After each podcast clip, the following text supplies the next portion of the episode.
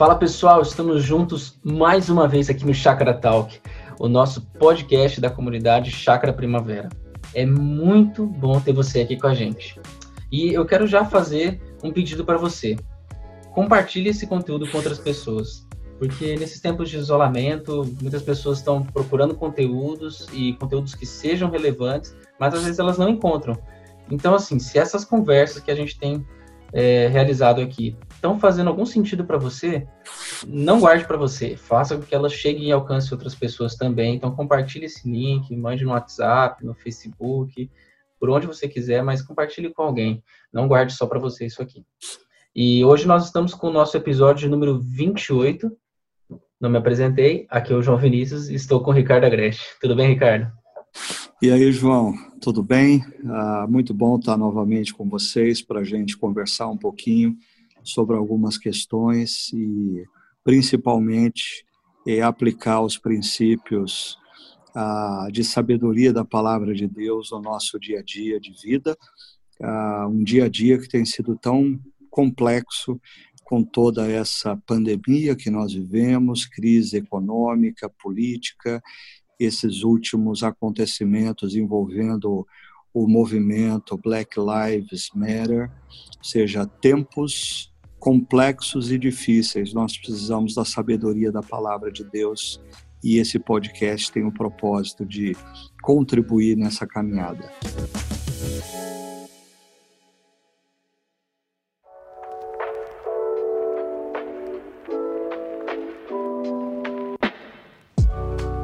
Nesse podcast hoje, a gente quer conversar um pouco sobre a nossa série, O Cara e o Corona, e também falar um pouco sobre essas situações que estão nos envolvendo e o que vem por aí também com a nossa, com a nossa série de, de reflexões.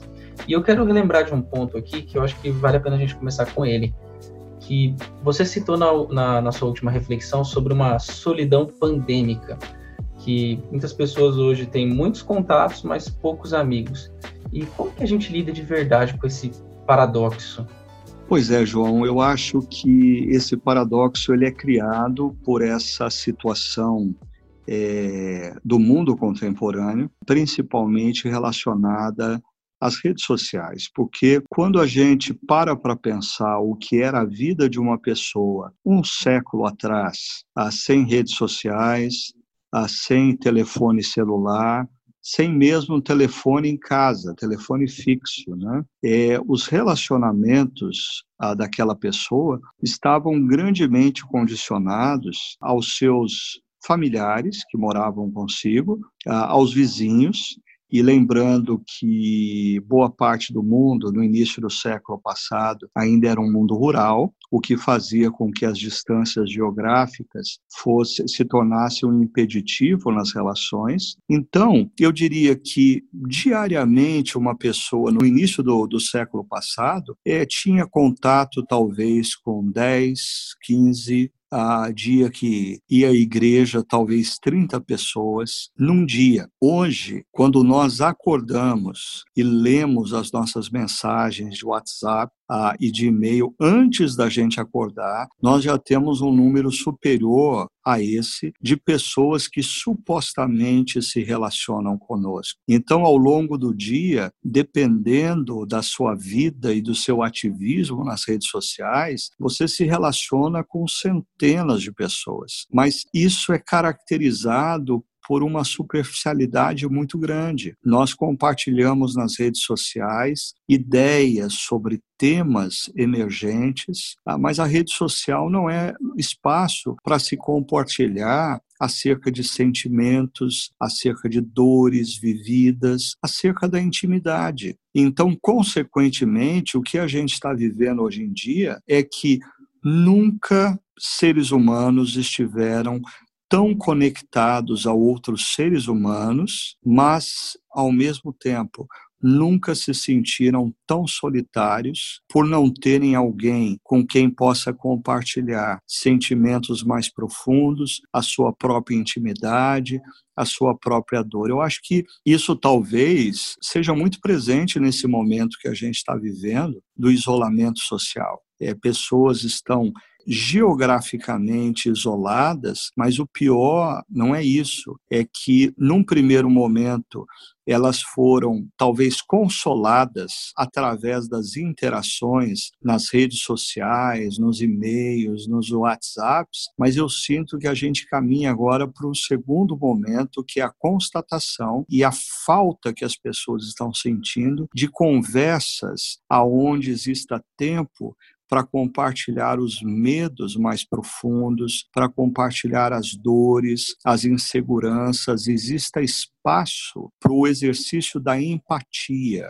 As redes sociais não nos oferecem isso, né? Como a gente viu na última reflexão, amizades verdadeiras, elas demandam situações aonde não só uma experiência é compartilhada, mas enquanto a experiência é compartilhada, existe de um lado lealdade sendo exercitada. Alguém está escutando e esse alguém é leal. Esse alguém não vai fazer comentários pelas costas. Esse alguém não vai fazer comentários desleais para um terceiro. Do outro lado, a vulnerabilidade a capacidade da gente ter pessoas e grupos de amigos para os quais nós possamos dizer: olha, tá difícil, está doendo, ah, eu estou preocupado com essa situação, olha, eu estou me sentindo inseguro em relação a isso, isso que está acontecendo. Né? Então, é, as experiências são compartilhadas num contexto onde, de um lado, existe vulnerabilidade, do outro lado, existe lealdade. Ah, esse é o terreno no qual verdadeiras e profundas amizades são desenvolvidas. E isso tem nos faltado nos dias atuais e o isolamento social tem talvez intensificado essa constatação. Quando você fala sobre ser vulnerável, leal, sobre a gente compartilhar experiências, como que a gente pode fazer isso é, em tempos onde a vida parece tão monótona, tão pacata,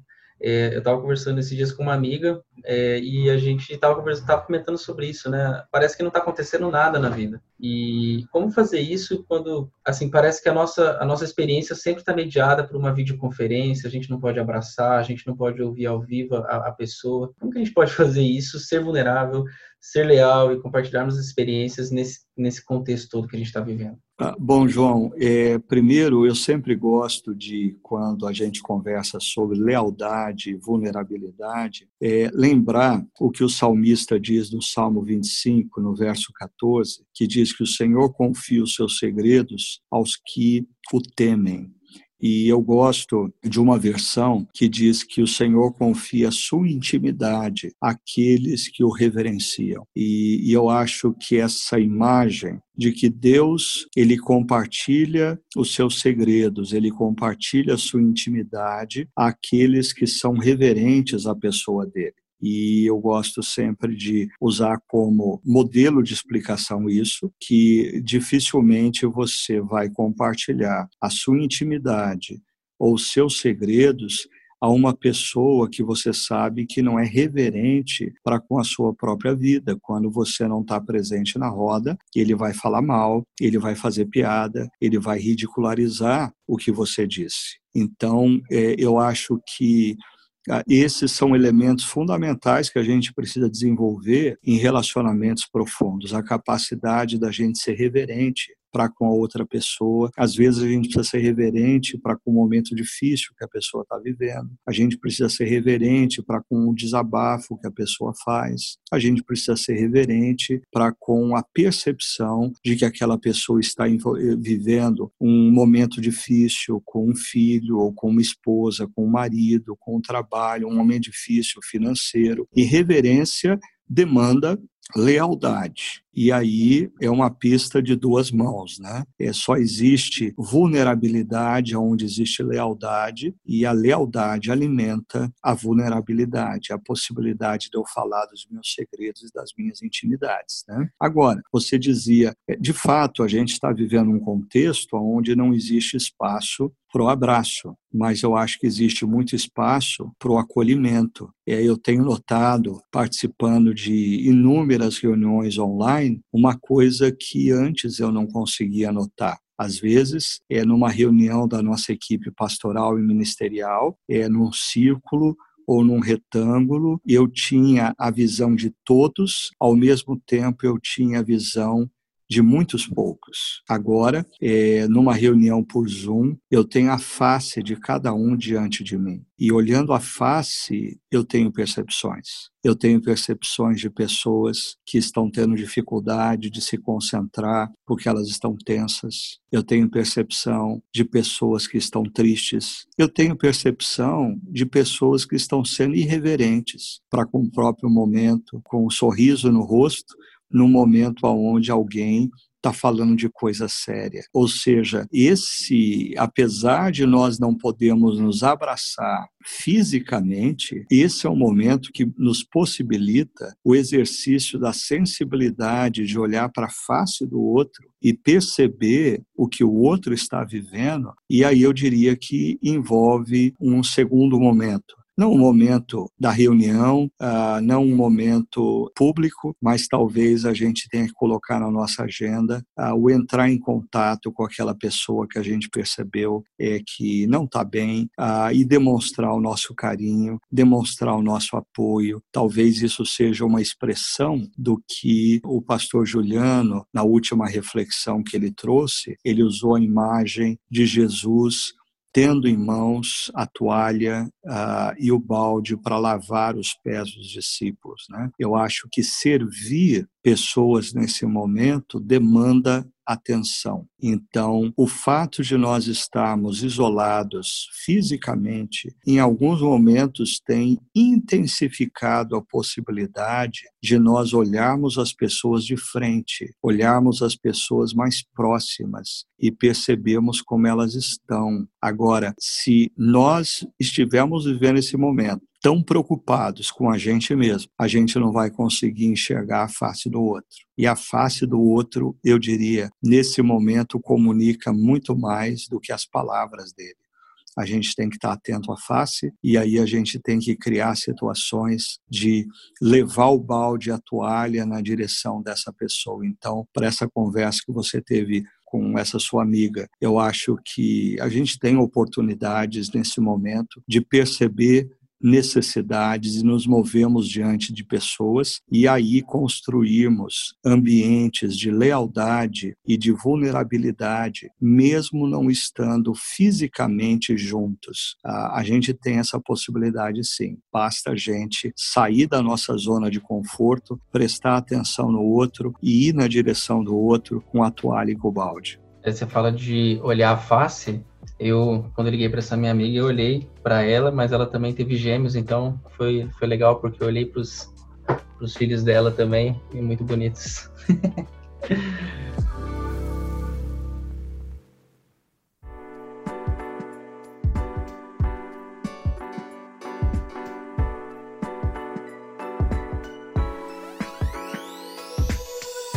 É, Ricardo, uma coisa que eu estava pensando aqui quando você estava falando é a gente tem na tradição cristã o termo hospitalidade, né? Um termo que a gente fala muito quando a gente está estudando alguns textos bíblicos e falando sobre é, o que a Bíblia ensina sobre esse assunto. É, mas eu, eu, penso que a Bíblia até ela supera um pouco a noção de hospitalidade como só sendo uma prática de você abrir a sua casa para pessoas é, estarem ali e se tornarem suas amigas e tudo mais. Mas acho que é mais a hospitalidade tem a ver com nós abrirmos a nossa vida, abrirmos o nosso coração com as pessoas, né? E aí eu queria te fazer a seguinte pergunta: quais oportunidades você entende sobre a hospitalidade e sobre esse momento que a gente está vivendo, oportunidades e perigos quanto às nossas amizades? O que a gente pode tomar cuidado e onde a gente pode se abrir mais e melhorar os nossos relacionamentos nesse tempo? É, eu acho que a, a, a palavra neotestamentária a que se refere à hospitalidade, ela aponta para o conceito uh, do acolhimento. É, a hospitalidade nos dá a ideia de um acolhimento físico, mas uh, no Novo Testamento, um dos imperativos de pontualidade que nós encontramos é o de se acolher mutuamente, ou seja, abraçar ao outro. E eu acho que nós estamos vivendo um momento em que, devido à, à pandemia, o isolamento, a crise econômica, a crise política ah, e tudo que nós estamos vendo ah, nas imagens da TV, isso vai gerando eh, nas pessoas um desgaste emocional que demanda mais e mais a gente ter a capacidade de acolher ao outro. E acolher o outro nessa hora passa por acolher o limite dos outros. Né? Tanto aqueles que estão ah, em posição de liderança, de equipes, de chefia, ah, no trabalho. Esse é o momento que a gente precisa acolher limites. As pessoas não estão conseguindo dar 110% da sua capacidade. Mas o contrário também é verdadeiro aqueles que estão debaixo da liderança de outros, aqueles que são funcionários de uma empresa e têm contato direto com o seu chefe, precisa nesse momento acolher a limitação desse chefe, desse líder, desse cara que deve estar hiper preocupado com o futuro da empresa, como manter os funcionários. Então, acho que a gente está vivendo um momento perigoso aonde a gente pode se mover na direção de pensar só na gente mesmo e achar que todo mundo tem que nos acolher, ou nós podemos fazer um movimento contrário, de olhar para aqueles que nos cercam, as nossas esposas, maridos, filhos, pais, líderes, empregados, e perceber que está todo mundo precisando de uma dose de acolhimento do outro. Eu creio que essa, esse é um bom caminho para, nesse momento, nós exercitarmos a, o imperativo da mutualidade, do se acolher mutuamente. Às vezes, nesse ambiente tenso que nós temos vivido, eu percebo, por exemplo, pessoas, ao invés de acolher aqueles que já estão vivendo um momento difícil, eles, eh, essas pessoas trazem novas pautas para gerar pressão, demandas que geram mais pressão do que, de fato, orientação nesse momento. A gente vai precisar exercitar isso, que é acolher o outro no seu limite. Seja esse outro a sua esposa, o seu marido, o seu filho, o seu pai, seja esse outro o seu funcionário ou o seu chefe. É tempo da gente exercitar o acolhimento.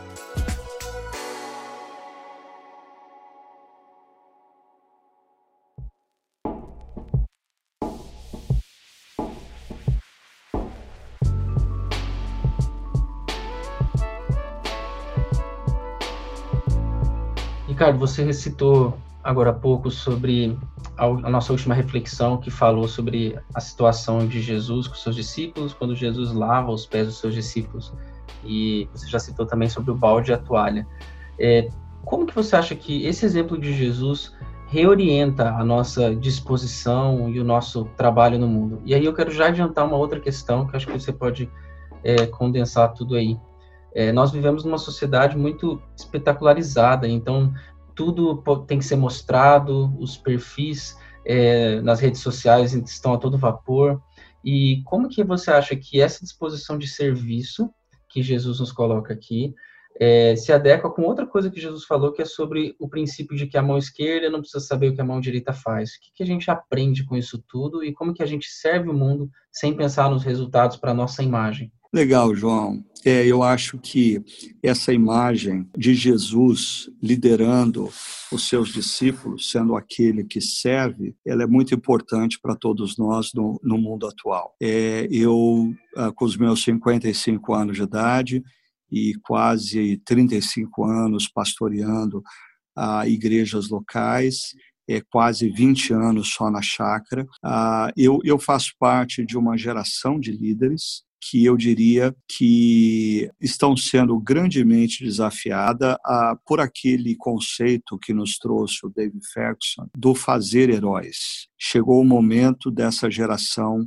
de líderes que eu faço parte de investir mais na geração que vem em seguida e fazer dessa geração que vem em seguida heróis de causas, campeões de causas. Isso é a forma como a minha geração de líder pega a toalha, pega a bacia e serve como líder. Agora, a geração mais jovem também tem os seus desafios e precisa entender o que significa ser líder jovem, com a toalha no ombro e com a bacia nas mãos. Eu diria que essa geração mais jovem é uma geração que, devido às redes sociais, ela tem uma urgência por protagonismo, principalmente por visibilidade, é muito maior do que a minha própria geração. Porque na minha geração, para uma pessoa se tornar famosa ou conhecida, demandava anos e demandava muita construção antes que alguém ouvisse falar o que você estava fazendo e passasse a te valorizar pelo que você estava fazendo. É, com o advento das redes sociais, é possível você se tornar famoso por uma causa sem nunca ter feito absolutamente nada de prático naquela causa. Você pode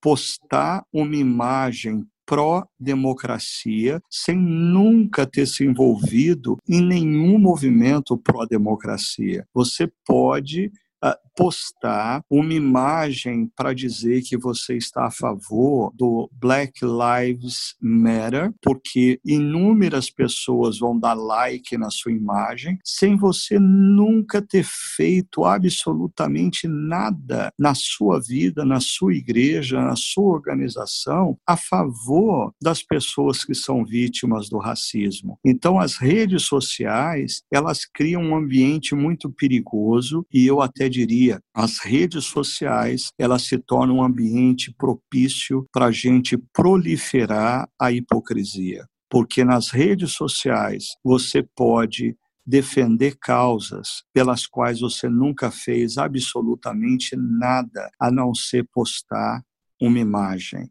Isso é altamente perigoso. Então, como a gente está falando da toalha e da bacia como exemplos de, de servidão, é, no modelo de liderança, eu acho que a geração mais velha, mais antiga, mais experiente tem o desafio de servir é, fazendo novos heróis, fazendo novos líderes, capacitando e equipando a geração que vem atrás. Agora, a geração mais jovem, eu diria que o grande desafio é eles se engajarem em causas que eles não são protagonistas. Esse seria o grande desafio de, de serviço na liderança na geração mais jovem, porque se existe um clamor na geração mais jovem de ser protagonista, eu percebo eles não se envolvem em movimentos que não foram criados por eles. Eles não uh, se dedicam com paixão a ideias que não foram que eles tiveram. Isso é um perigo. E, e, e é um perigo tão grande que eu vou dar um exemplo do mundo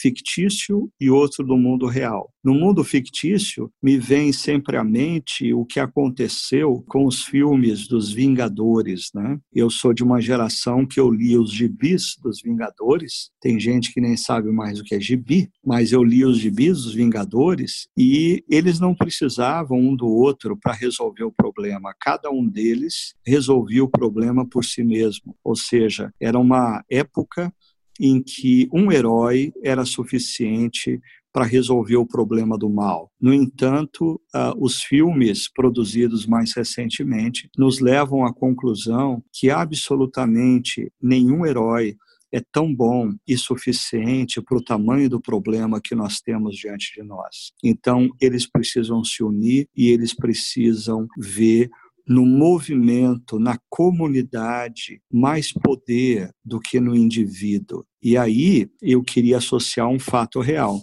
Nas últimas noites, eu e a minha esposa Sônia, né, é, assistindo os telejornais e vendo os comentários, nós temos visto as imagens é, daquelas multidões andando pelas cidades dos Estados Unidos, em algumas cidades da Europa, e eu vendo é, de maneira muito particular é, o movimento em Nova York, onde numa noite existiam 14 grupos diferentes é, caminhando pela cidade em protesto, e a Sônia fez uma observação para mim que eu achei sintomática. Ela disse: interessante, esse é um movimento sem líderes. E logo em seguida, é, o repórter que fazia a cobertura é, entrou nesse mesmo tema. O movimento Black Lives Matter é um movimento que está impactando esse momento histórico e é um movimento sem protagonistas. A gente precisa pensar muito nisso. Eu acho que eu faço parte de uma geração que gradativamente precisa abrir mão dessa visão dos super-heróis. Nós não somos suficientes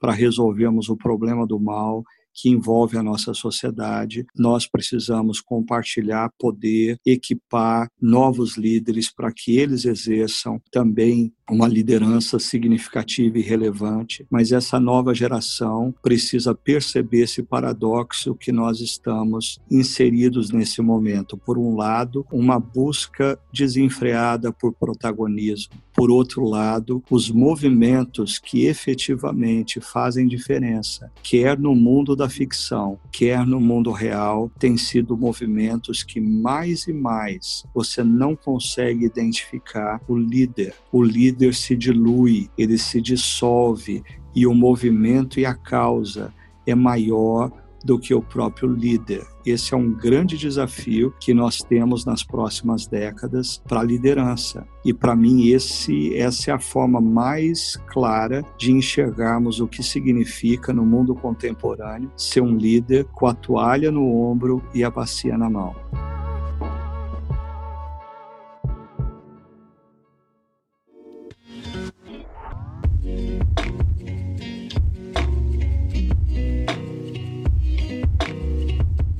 Ricardo, você citou aqui para gente esses últimos movimentos que a nossa sociedade tem enfrentado, Black Lives Matter, é, as tensões políticas. E na próxima, na nossa próxima reflexão, a gente vai falar sobre a comunidade nesses tempos de polarização. Então, diante desse, dessas tensões que a gente tem vivido, é, o que, que é a existência da comunidade cristã, desse grupo é, na sociedade que afirma ser um ensina para nós nesses tempos tão fragmentados, tão difíceis de discernir? Muito boa sua pergunta, João. E, e, eu acho que esse é um tema tão amplo que certamente eu não vou conseguir é, me aprofundar numa única reflexão que a gente vai fazer no próximo final de semana. No entanto, é, eu queria dizer uma coisa. É, Perceba que nós estamos vivendo um momento histórico e nós vamos voltar à questão das redes sociais e da internet. Pessoas supostamente têm contato com muito mais informação, muito mais informação do que pessoas que viveram no início do século passado. No entanto, devido a, a, todo o mecanismo por detrás da internet, das redes sociais, hoje é comprovado que gradativamente você passa a ter informações apenas dos grupos que estão alinhados à sua visão. Então, cada vez que você clica é, no perfil de uma pessoa, clica na, uh, dando like na postagem de uma pessoa, mais você vai receber informações daquela pessoa e, consequentemente, o conteúdo, se é num direcionamento, eu diria depois de inúmeros likes durante vários dias, semanas e meses, você vai estar recebendo constantemente informações só de uma perspectiva da vida, só de uma perspectiva do problema. Eu diria que isso tem gerado esse momento de polarização que a gente tem vivido e mais, a nossa incapacidade de dialogar com aquele que pensa de maneira diferente da gente. Constantemente, na mesa do almoço e do jantar de famílias antes do, do isolamento, né? filhos, pais e pessoas de outras gerações não conseguem mais conversar sobre política, sobre economia, ah, sobre direitos humanos, porque a gente está sendo tomado por uma intolerância, uma perda da capacidade de ouvir o que o outro tem a dizer. E nesse aspecto, eu colocaria a importância da comunidade cristã porque eu acho que a comunidade cristã é um dos últimos redutos na sociedade ocidental aonde pessoas com diferentes visões convivem. É um dos últimos redutos. Gradativamente, nós estamos começando a viver guetos nas redes sociais, nós estamos nos transformando em guetos, aonde é, é, se alimenta uma mesma perspectiva do problema e a gente perde a capacidade de ouvir o que o outro tem a dizer. No entanto, pensando em comunidade cristã, aqui eu faria dois alertas que no contexto da nossa comunidade Chácara Primavera, a, a gente tem procurado estar atento há anos. Né? Primeiro, é, às vezes existem, existe a pressão de pessoas para que, por exemplo, nós tenhamos grupos pequenos formados por pessoas que têm algum nível de afetividade. Então, ah, existe o desejo de que os grupos pequenos sejam formados, por exemplo, é, por jovens casais. Existe um perigo nisso a gente perder a capacidade de olhar um problema em diferentes perspectivas. Num grupo pequeno, aonde as pessoas estão vivendo diferentes momentos de vida. Por exemplo, num grupo pequeno onde você tem um casal de 60, 70 anos, ah, que os filhos já se casaram e hoje eles convivem com netos, e um casal de 25, 28 anos com uma criança pequena, aí um casal no meio do caminho com crianças, adolescentes. Eu diria que a discussão de alguns problemas e quando um desses está em crise, a forma de acolher o outro e refletir sobre o problema é muito rica. No entanto, quando a gente começa, no contexto da própria igreja, criar guetos onde a gente só quer conviver com aqueles que pensam como a gente pensa, isso se torna um problema seríssimo para a gente praticar a espiritualidade cristã no contexto da própria comunidade cristã. A gente precisa se lembrar que o grupo de discípulos de Jesus era um grupo formado por pessoas que defendiam ideologias bem opostas. Ah, por um lado, você tinha Simão, o Zelote, um radical, ah, um é, quase que terrorista de esquerda na época dele. Por outro lado, você tinha Mateus, um publicano, um cara de extrema direita, ou talvez a Mateus fosse parte assim desses políticos do centrão que usufrui do sistema para benefício próprio. E, e, esses dois caras estavam em torno da mesma mesa. E o centro dessa mesa, quem que era? Era Jesus. Jesus, ele não se furta a possibilidade de estar na casa de Nicodemos, um fariseu, um cara que tinha uma visão de mundo muito específica e completamente oposta, certamente, da cosmovisão cosmovisão de Pedro, de André, de Tiago, pescadores simples.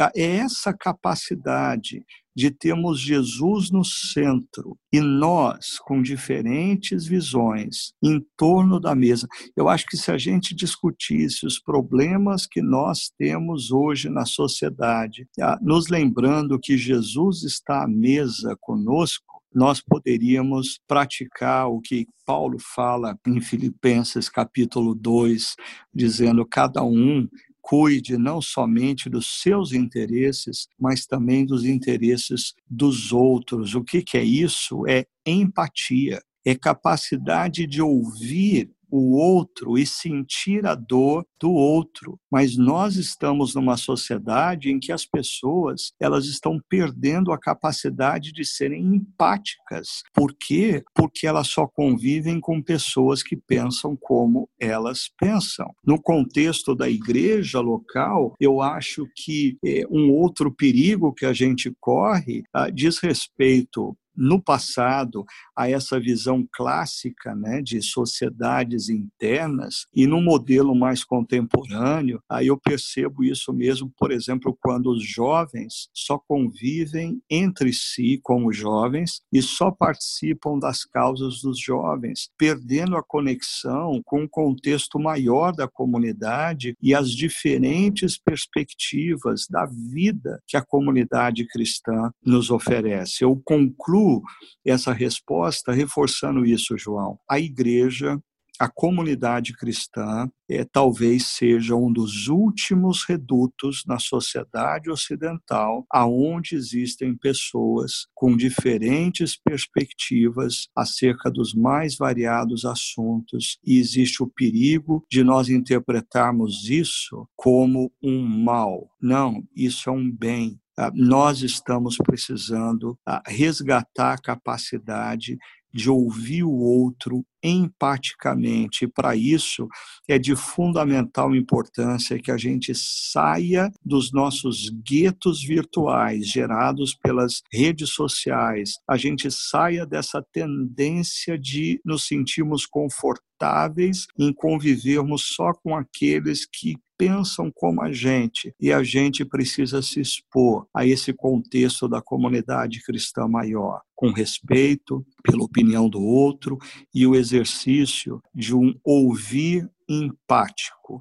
É, eu termino dizendo, para mim, que posso trabalhar remotamente em quase tudo que eu faço, é, é, muito fácil eu defender o isolamento social. Agora, eu preciso ouvir o que aquele meu amigo de igreja, que é dono de uma empresa e que está preocupado porque a empresa já está no vermelho e se esse isolamento persistir por mais 30 dias, ele vai ter que talvez pedir a falência da empresa e toda a preocupação que esse querido tem.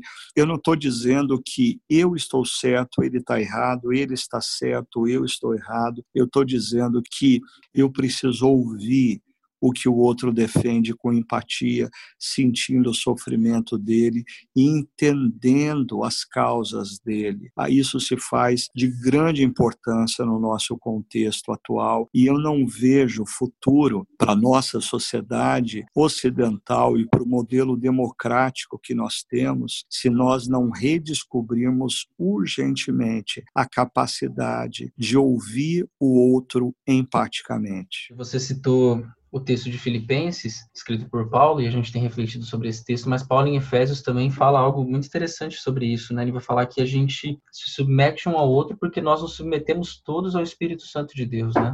Então é no Espírito que a gente consegue é, encontrar de fato um ao outro, apesar das diferenças, né? Lá mesmo Paulo vai falar que não há judeu nem grego, e ele vai fazer várias distinções para lembrar que todos são um em Cristo Jesus, né? E tem uma palavra que você usou aqui agora há, há pouco tempo aqui no nosso podcast também, que é lealdade, e eu fiquei pensando em algo aqui, e se eu tiver errado você pode me corrigir, mas assim, que a nossa lealdade a Jesus e ao seu reino, esse reino de comunhão é que vai fazer com que a gente seja leal aos nossos amigos, né? Nós não vamos encontrar uma lealdade vazia, mas uma lealdade preenchida por Jesus, né? É verdade, João, porque assim a gente precisa tomar cuidado com duas coisas, né? Se a nossa lealdade é, primeira é ao nosso amigo, quando o nosso amigo estiver andando por caminhos que não são os caminhos do Senhor, nós vamos nos omitir e vamos fazer mal para esse amigo. Agora, se a nossa lealdade primeira é a Jesus, nós vamos ser leais a esse amigo ao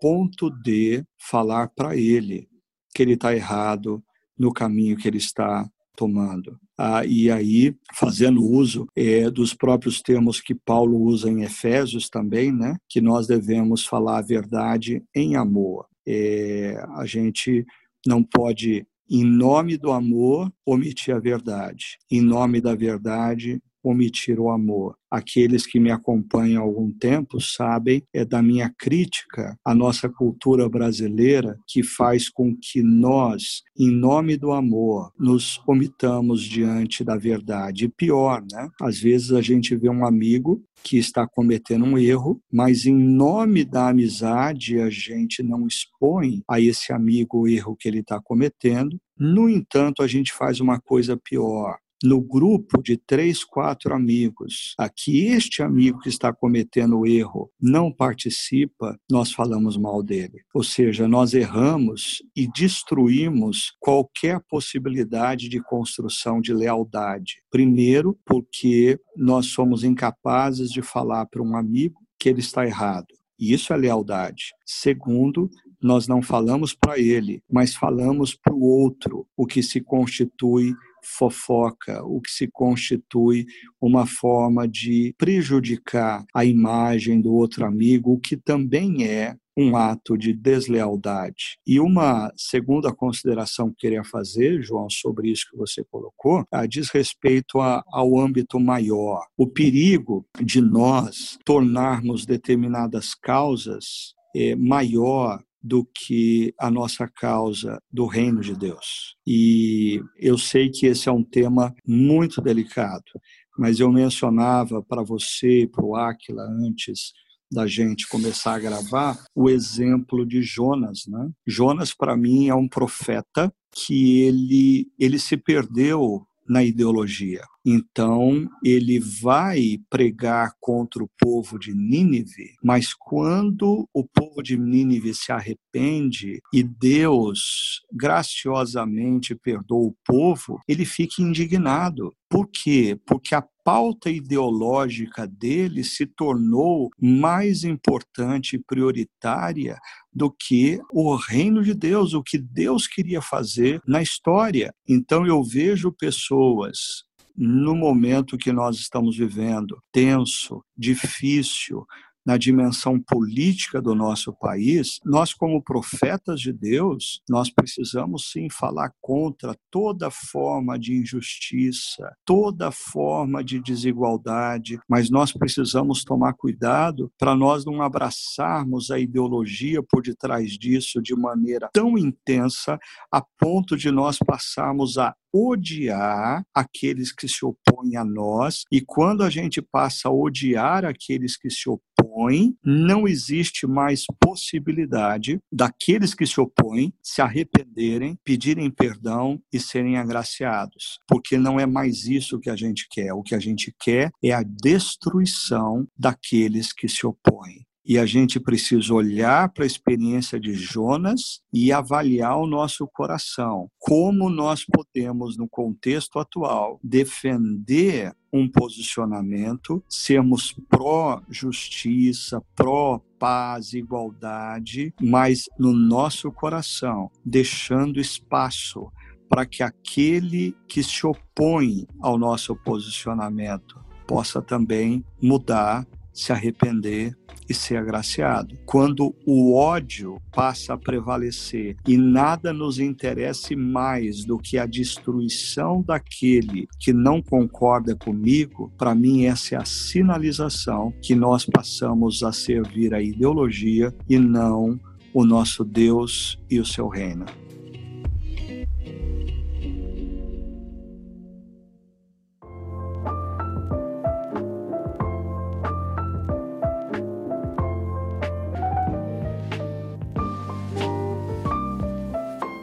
Recentemente eu li um livro que falava um pouco sobre a dificuldade da unidade na igreja. Inclusive, ele lidava com essa dificuldade em relação à oração de Jesus, onde ele pede para que todos sejam um. E quando a gente fala de comunhão, de comunidade, me vem, me vem à mente sempre isso, assim. Parece que, vou, vou analisar pelo olhar da nossa igreja aqui no Brasil mesmo, mas assim, as denominações do Brasil, é, em muitos sentidos, elas não se conversam, muitas vezes elas se opõem em quase todos os assuntos a gente tem, parece que, uma dificuldade imensa de cooperação institucional e também tem uma dificuldade de comunhão dentro da igreja. A gente se divide por ideologias, por classes sociais, é, por gênero até.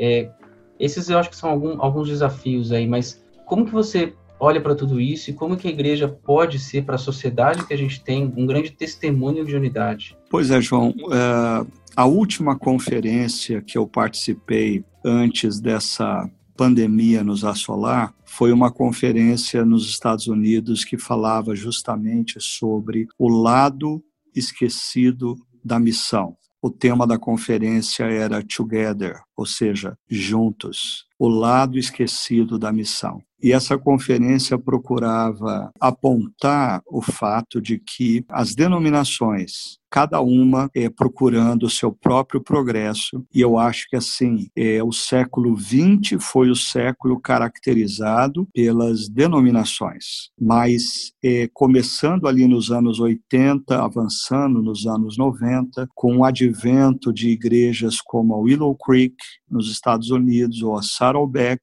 a gente começou um movimento um pouquinho diferente, que é o momento das igrejas locais. As igrejas locais se tornaram é, a fonte de influência, então nós nos movemos da denominação para as igrejas locais. De certa maneira, isso torna a unidade visível da igreja mais complexa porque se antes as denominações não exercitavam a unidade, agora está mais fragmentado ainda, que são as igrejas locais. No entanto, eu diria que nós entramos nessa pandemia no momento de alta das redes sociais, aonde não prevalece mais nem mesmo o conceito igreja local, prevalece o conceito indivíduo. É o indivíduo que faz os seus seguidores, é o indivíduo que determina para onde as pessoas vão caminhar. Então, por exemplo, existem pessoas que hoje estão dentro de uma comunidade local, mas elas, elas não estão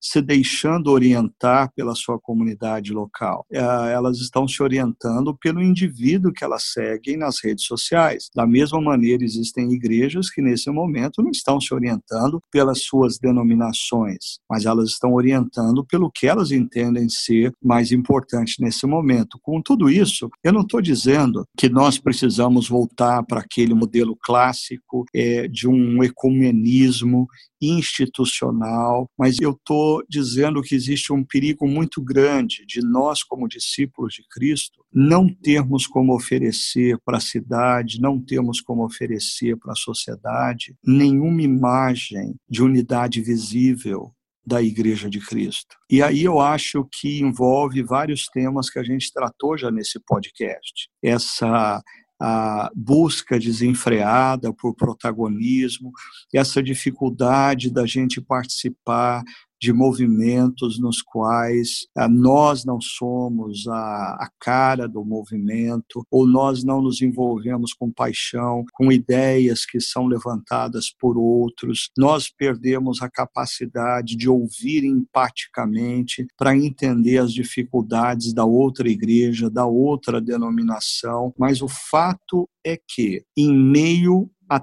tudo isso que nós estamos vivendo, seria de fundamental importância que a, a sociedade brasileira percebesse algum nível de unidade visível da Igreja de Cristo no Brasil. É impossível a gente pensar em unidade visível de todas as igrejas que se denominam igrejas, porque eu diria, algumas delas nem igrejas são. Mas eu estou pensando aqui no grupo mais que eu considero sensato, mais próximo, o grupo de igrejas que podem discordar de perspectivas teológicas periféricas mas são centradas no Evangelho, são centradas em Jesus, são centradas na palavra. É, por que não?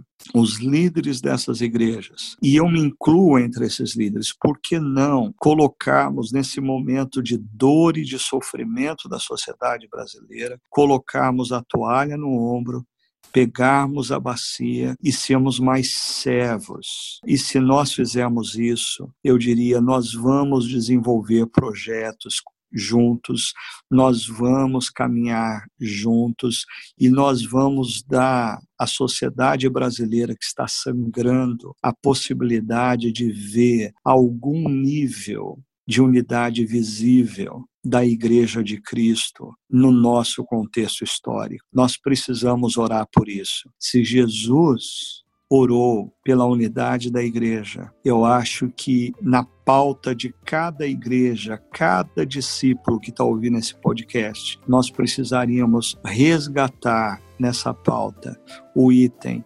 Vamos orar pela unidade visível da Igreja de Cristo no nosso país. Nós precisamos disso.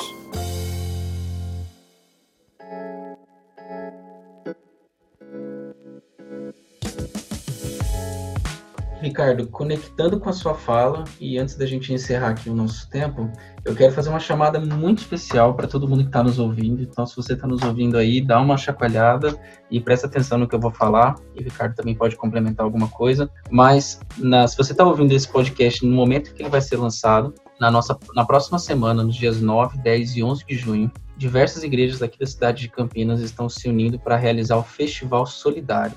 É, e nesse festival, além de palestras e músicas, vai acontecer uma campanha de arrecadação que procura levar sustento e esperança para pessoas que estão passando por muitas dificuldades aqui na cidade de Campinas. Então, fiquem de olho nas nossas redes sociais. Nós, como Chácara, estamos participando desse movimento. Então, fique de olho nas nossas redes sociais, participe do festival e se envolva financeiramente, envolva outras pessoas também, para poder ajudar as pessoas que mais precisam. E para saber de tudo isso, é só entrar em igrejaemmovimento.org. E, e se você é líder uh, de uma das igrejas da região em Campinas e quer participar, deixa eu te dar uma dica bem rapidinha que você encontra lá no site. Mas é você pode participar fazendo com que a sua igreja se torne uma parceira então, nós vamos colocar o logo e a, a, o nome da sua igreja como uma das parceiras desse projeto.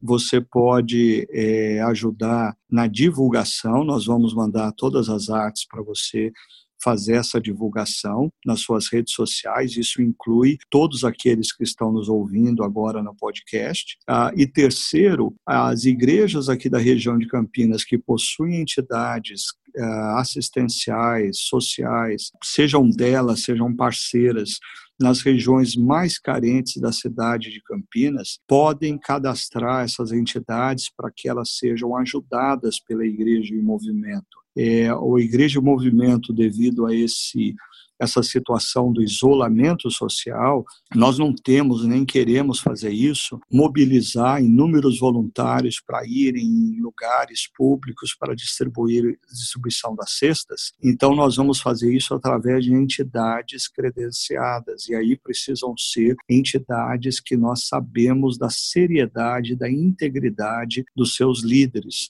Aí a importância da participação sua, cadastrando essas entidades através das igrejas parceiras, tá bom? Eu conto também com a ajuda e com o apoio de vocês para mais essa iniciativa, que é uma tentativa de nós oferecermos à nossa cidade o testemunho da unidade visível da Igreja de Cristo. As igrejas que vão participar possuem diferentes perspectivas teológicas e assuntos periféricos, mas nós somos centrados no Evangelho, em Jesus, na palavra, e por isso nós vamos nos mover na direção daqueles que estão sofrendo nesse momento na nossa cidade.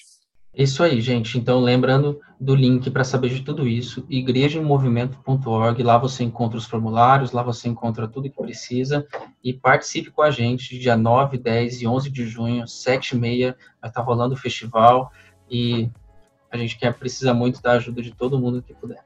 Bom, estamos chegando ao fim de mais um episódio do nosso podcast. Quero agradecer muito você que esteve aqui com a gente, viu? Obrigado. E lembre-se sempre de estar conectado com a nossa comunidade, seja nas nossas redes sociais, em tudo, em tudo que a gente tem feito. E lembrando também o que eu já falei no início, se esse conteúdo tem sido bom para você, compartilhe com alguém, não guarde para você.